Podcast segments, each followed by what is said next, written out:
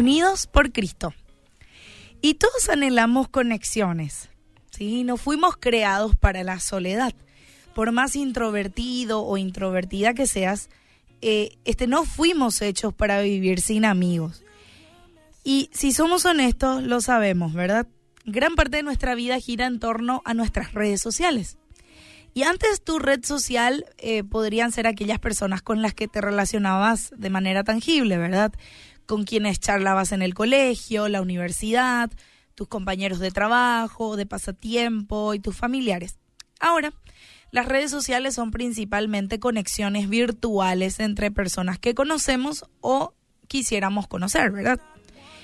Y en una época en que los amigos, entre comillas, llegan por montones en Internet, la escritura tiene una severa advertencia para nosotros. En Proverbios 18:24 dice, el hombre de muchos amigos se arruina, pero hay amigo más unido que un hermano. Y en este mundo hiperconectado, tu vida social parece medirse según tu número de contactos en Facebook, pueden ser tus seguidores en Twitter o el número de me gustas que recibas en tus fotos de Instagram. Tu celular se trata de ti todo el tiempo. Sí. Sentimos que cada notificación es alguien diciéndote, hola amigo, sos genial, te extraño o te necesito. Y a veces se siente bien, ¿verdad? Al menos temporalmente. Hasta que nos damos cuenta de que no es suficiente. No es suficiente porque simplemente no es real. El hombre de muchos amigos se arruina, pero hay amigo más unido que un hermano. Ese versículo nos muestra un contraste entre el montón de amistades superficiales y la amistad verdadera. El verdadero amigo es más unido que un hermano. Y a ver, el verdadero amigo, ¿quién es? En Juan 15 sucede algo increíble. El Dios del universo, el Señor del cielo y de la tierra nos llama amigos. Juan 15:15 15 dice, ya no los llamo siervos porque el siervo no sabe lo que hace su Señor, pero los he llamado amigos porque les he dado a conocer todo lo que he oído de mi Padre. Y si prestamos atención, nos daremos cuenta que Jesús nos llama amigos no por algo que nosotros hayamos hecho por Él, sino por lo que Él hace por nosotros. Nuestro verdadero amigo dio su vida por nosotros. Sí, eso podemos recordarlo en Juan 15, 13.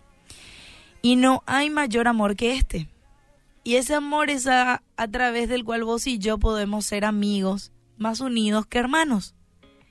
Así que, ¿qué es lo que une a los verdaderos amigos? Y no es la cantidad de mensajes que se envían o de la profundidad de los secretos que se comparten.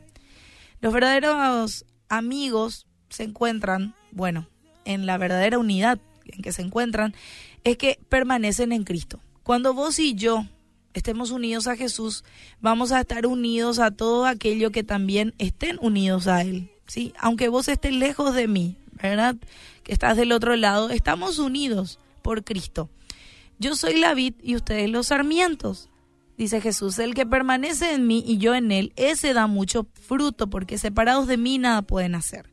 Y si guardan mis mandamientos, permanecen en mi amor, como yo los he guardado los como yo he guardado los mandamientos de mi Padre y permanezco en su amor. Y estas cosas les he hablado para que mi gozo esté en ustedes y su gozo sea perfecto. Este es mi mandamiento, que se amen los unos a los otros, así como yo los he amado. Así que una vez en la vida podemos ser la clase de amigos que Dios nos llama a ser. Y en Cristo tenemos el ejemplo, ¿verdad? Y el poder para entregar hasta la vida en amor por nuestros amigos. Así que escucha la sabiduría del proverbio. Dice, tu gozo no se encuentra en los muchos amigos. Ahí solo vas a encontrar ruina y falta de contentamiento. Busca aquello que provee gozo perfecto, que es permanecer en Cristo. Ahí vas a encontrar a otros sarmientos también que buscan agradar a su Señor y por quienes vas a estar dispuesto a entregar hasta la vida.